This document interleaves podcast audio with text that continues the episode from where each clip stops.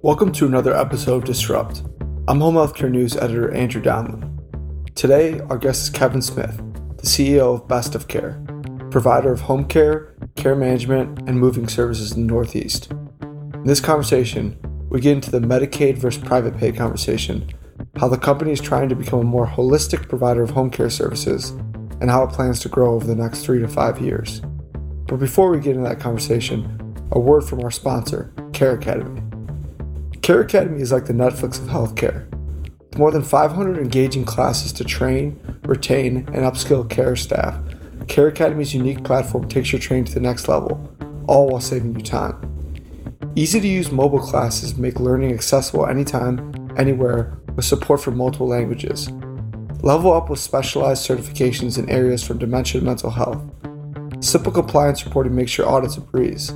Achieve cost containment using text messaging and interoperability with multiple ecosystem platforms. Visit careacademy.com to start a free trial today.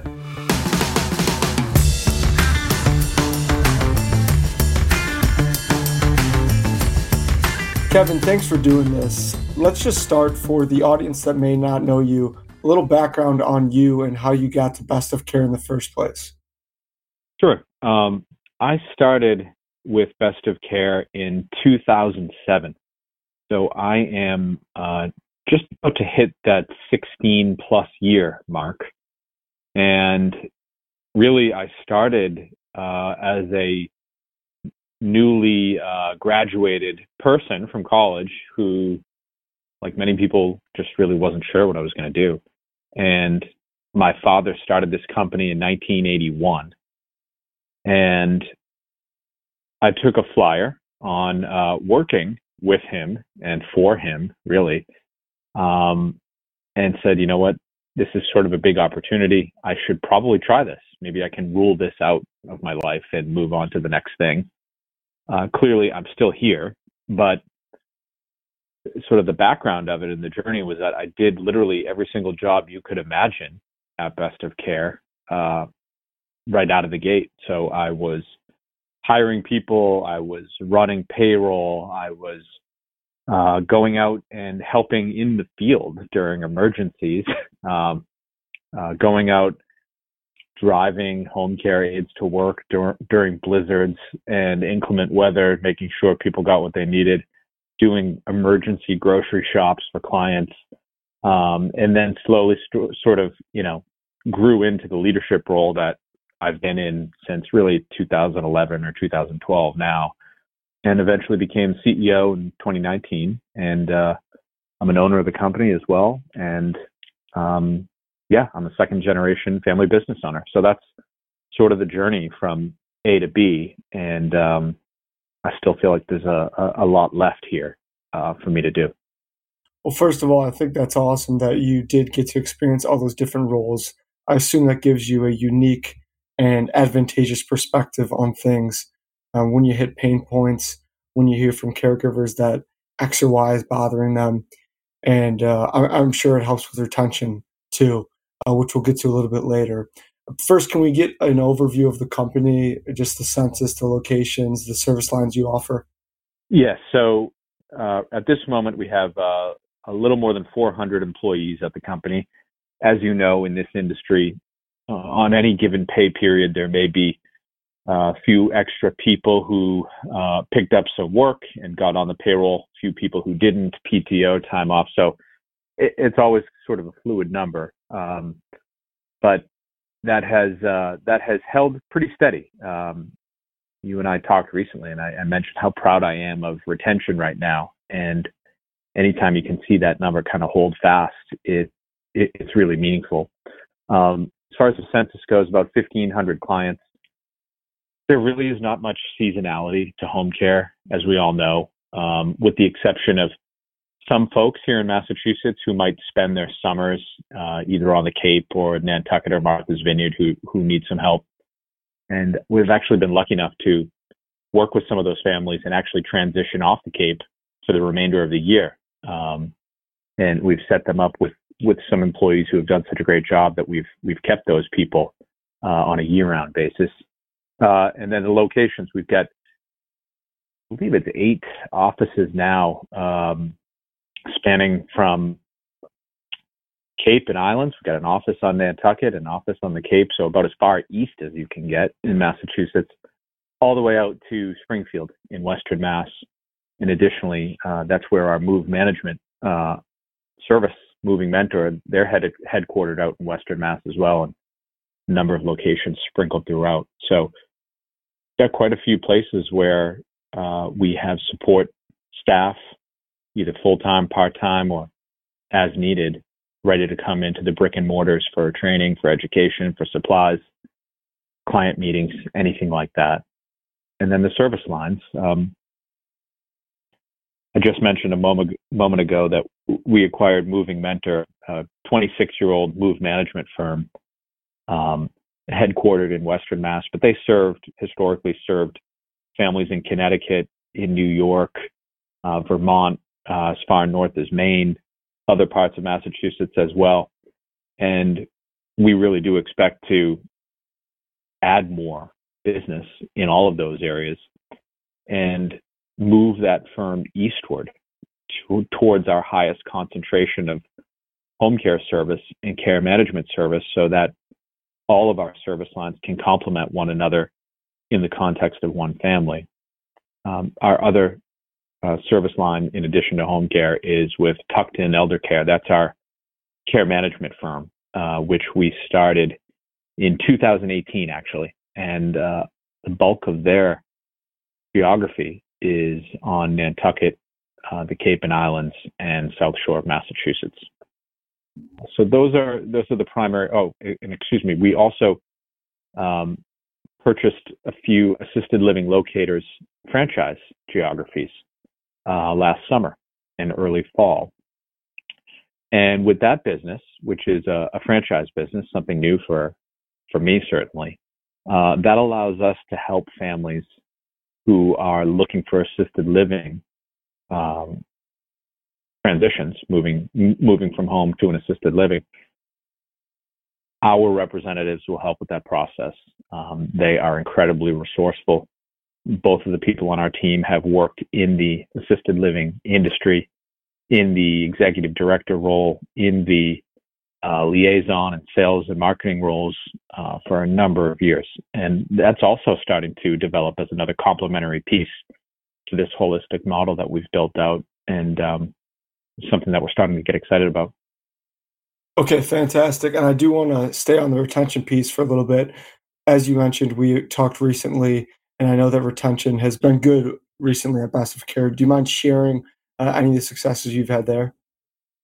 So the thing that we have come to prioritize is the moment that someone goes through our onboarding process, which ironically, thanks to COVID uh, and how limited we were with a lot of face to face and in person stuff, it really forced us to figure out the best way to get people hired quickly in a way that we felt was safe, that we were comfortable with, that was appropriate.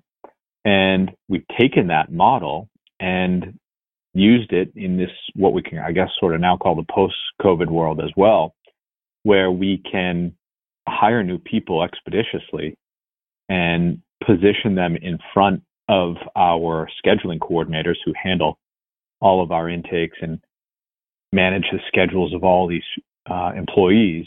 And we've been able to get folks hired quickly and then make sure that our schedulers understand the importance of getting work onto their schedules immediately. And if you can really find a way to prioritize and win the timing battle, you can get folks out to work very quickly because we know it's there. We know that there's work to be done, people waiting for care. And you can put them in the town or city or community where they want to be. You can really make an excellent first impression on that person because you are putting your money where your mouth is. All of our job posts, all of our ads say work close to home, make this much, starting pay of X or a range. And when you deliver on that, that's something that we find our employees are sharing with friends, family, personal, professional network. And we have helped build uh, what has turned into sort of the successful employee referral system. It happened simply because we've sort of done what we promised and hired people and started them getting out to work quickly. So we, we also talked about your Medicaid and private pay mix. Uh, when you became CEO, I believe that you said you were 95% Medicaid, about 5% private pay. That's now closer to 70 30. Firstly, I want you to take us through uh, why you decided to get involved more in private pay when you took over. And then also why in the future, though, you'll still be more focused on Medicaid, some of the factors behind that. So, that time period that I referenced, which it, it actually, that was that, that 95 5 split, we can actually kind of go back to the, the early aughts there, um, and maybe even early 2010s. And at that point in time, the private pay versus Medicaid scenario, the rates were upside down, meaning private pay had outpaced some of these stale Medicaid rates um, dramatically. And that was really the impetus for me to say, why don't we try to get a piece of this market share, meaning the private pay market share, where the margin is far more favorable for us, and then leverage that profit into hiring efforts. Because at the end of the day, for me, any any time I've spoken either as a guest on a podcast or, or as a contributor, it seems like I'm always tying it back to the workforce because it simply is, as providers here, it, it is a bit of a race to try and find as many quality people as you can. So we knew that we could take that margin, reinvest in hiring, recruitment, retention strategies, and use that to expand ourselves, both in size and also in scope and geography. In addition to the margin uh, aspect of it, I also knew that I had I had started working at this company in 07, I had seen some changes in the way that uh, our Medicaid-based business was changing, both from a, a regulatory environment in terms of things like training and education and compliance and audit, um, and you have to think ahead and know that anytime that you're working with government-funded dollars you're going to be subject to a really compliance minded strategy, which is fine. And that's something that we've always been happy to comply with and, and haven't really faced ma- major challenges with. But um, when you know that there could be unexpected change, you have to be able to bank on something else. And so, as cliche as it sounds, to diversify your revenue streams, I knew that we needed to do that. And so, those were really kind of the main drivers was take that margin and use it to try to find more people to do more work because you've also heard me say volume is king in this industry. Um, and then also to, again, sort of hedge that bet and ensure that we weren't going to just be totally pegged and staked to one specific stream of revenue that could be subject to change or, or market forces could force something to change beyond our control. Yeah, and then I guess sort of ironically, it's private pay that's been seeing a lot of the pressure recently because of, you know, uh, bill rates have gotten really high, at least in certain parts of the country, where providers are thinking about getting into Medicaid, whereas you sort of uh, went backwards in that process. But now you have this healthy mix. So why are you bullish on Medicaid moving forward? I, I, wish I could take credit for that, honestly. uh, I'm definitely the beneficiary of kind of this legacy model that uh, really all credit to my dad, Steve, uh, who who started this business in 1981 and obtained several contracts over the years uh, with state-funded home care entities, and grew it to a point where when I came in, there was some history and some infrastructure and some really solid bones to take this thing in a different direction.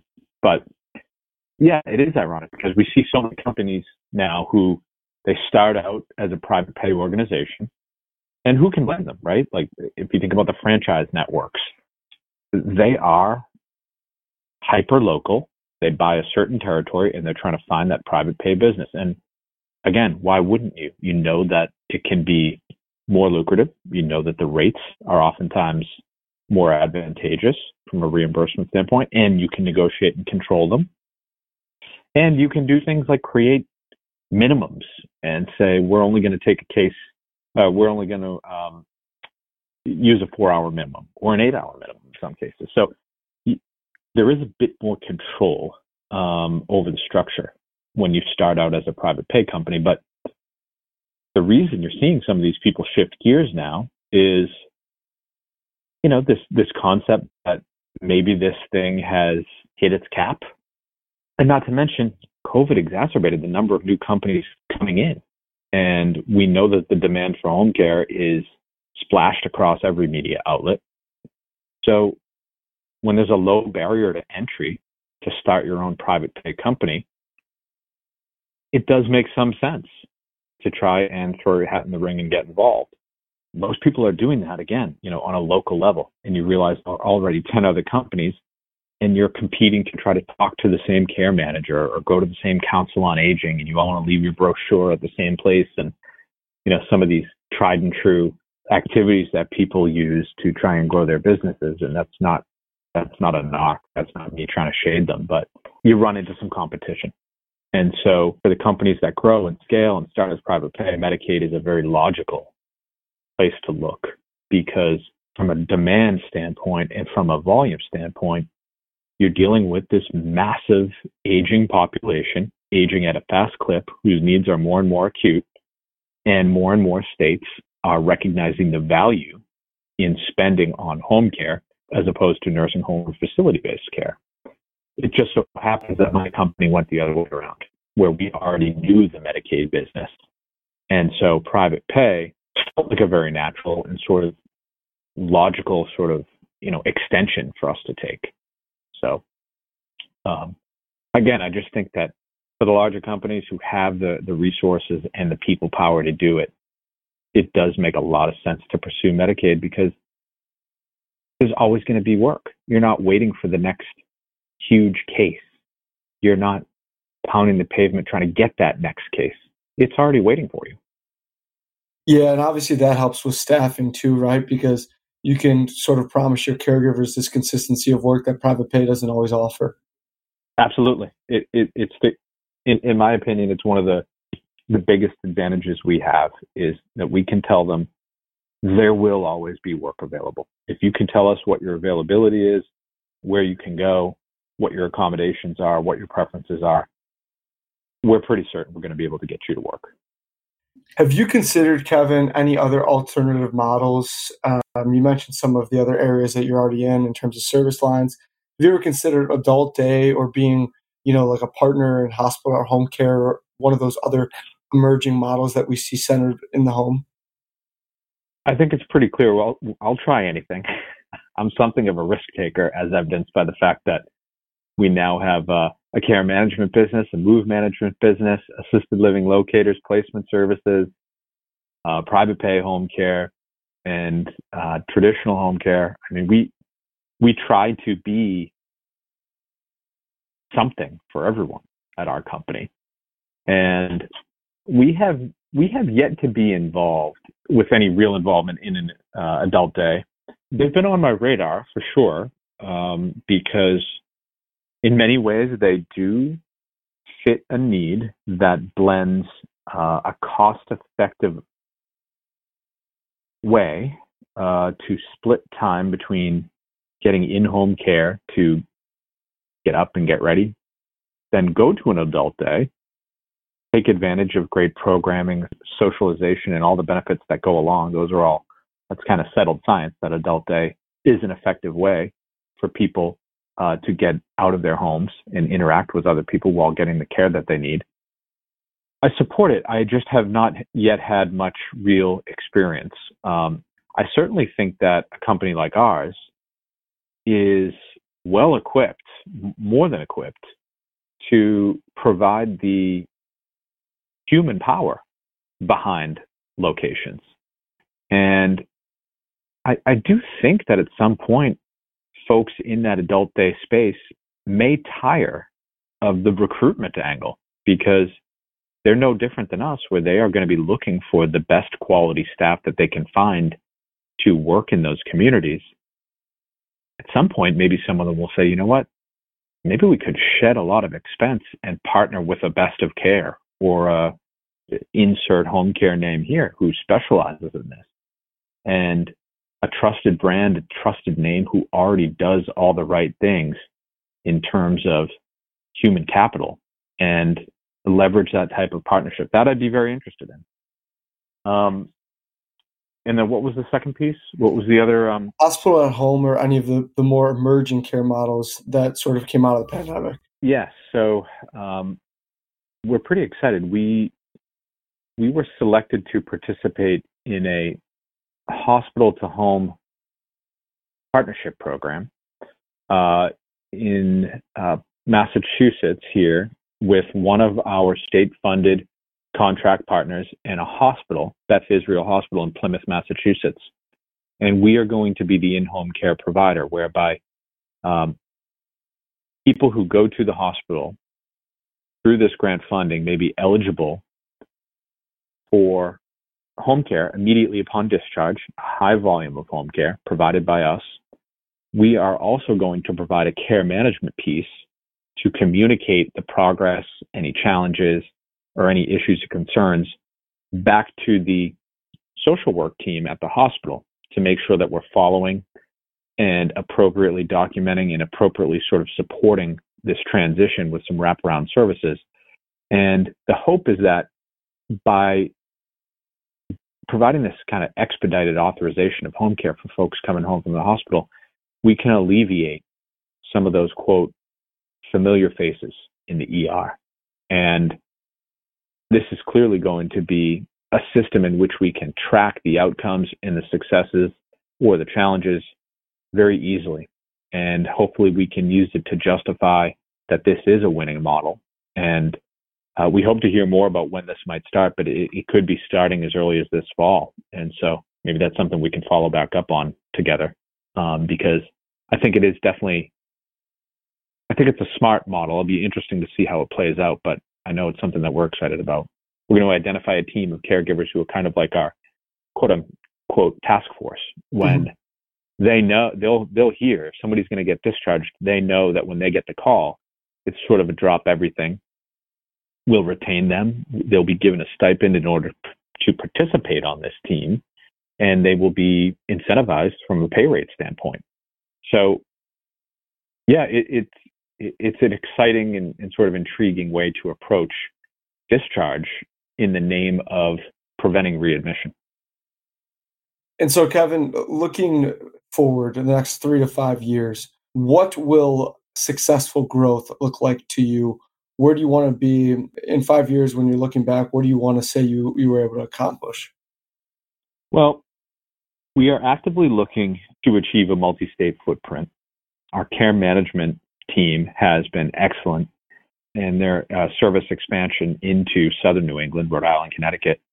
And it's our goal to follow all of our service lines around and sort of chase them with one another. Meaning, if care management finds some footing in the state of Rhode Island, we want to make sure that we can offer private home care there to support those folks so that they can work with one organization and we can stick with them for long periods of time and help them with whatever part of their aging journey or transition they're facing.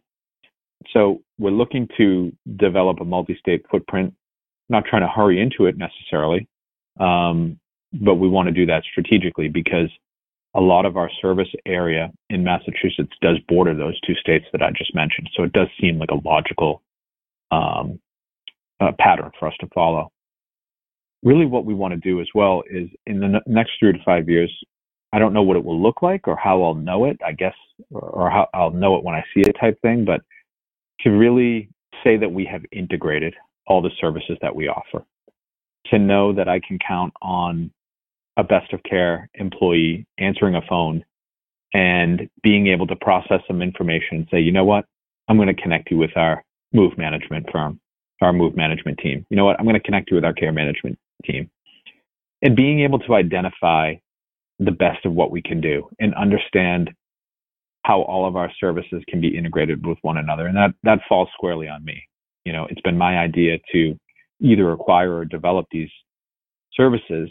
And what we need to do is incubate them, let them grow, get some seasoning, and then make sure that everybody at this company understands, including our home care aides, um, because they are way more in tune to what is going on in our clients' homes than anybody else, more than our supervisors, more than our nurses, more than our schedulers, everybody. And so, to whatever extent we can begin to involve them and also look towards upskilling them into some of these different roles, that's something that we've been thinking about and talking about as well. A couple of, of rapid fire questions here, Kevin, more broadly on the home care industry. What, what's a unique take or opinion that you may have on home care's present or future? I'm sure you got a couple of them, but can you share one for us?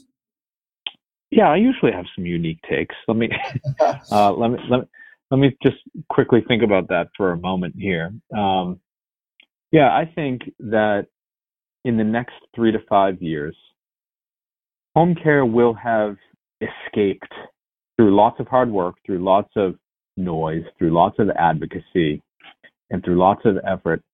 Home care will have escaped this minimum wage kind of underappreciated, uh, lowly paid um, designation that accompanies it in every piece ever written. And, you know, I can, I can speak through my own local lens here and say that I'd be hard pressed to find a company out there who is starting home health aides or home care aides at minimum wage here in Massachusetts the job is not worth minimum wage, no matter where you are. And so I think at some point, you know, the drumbeat's been rising steadily. You guys do such a great jo- job of following this and, and telling the story in real time as to what's going on in this industry. I do think that we will escape that sort of uh, underappreciated series of monikers and names that we often get, where it's, you know, low wage work it's going to take some more time, like I said, maybe three to five years. But I do think that with enough people aging together who are desperate for help, something will flip. So let's go with that as my unique take. Thanks for listening to this episode of Disrupt. For more news and insights on the home health, home care, and hospice industries, subscribe to our daily or weekly newsletters at homehealthcarenews.com. I'm Andrew Donlan and this has been a production of Aging Media Network, Chicago, Illinois.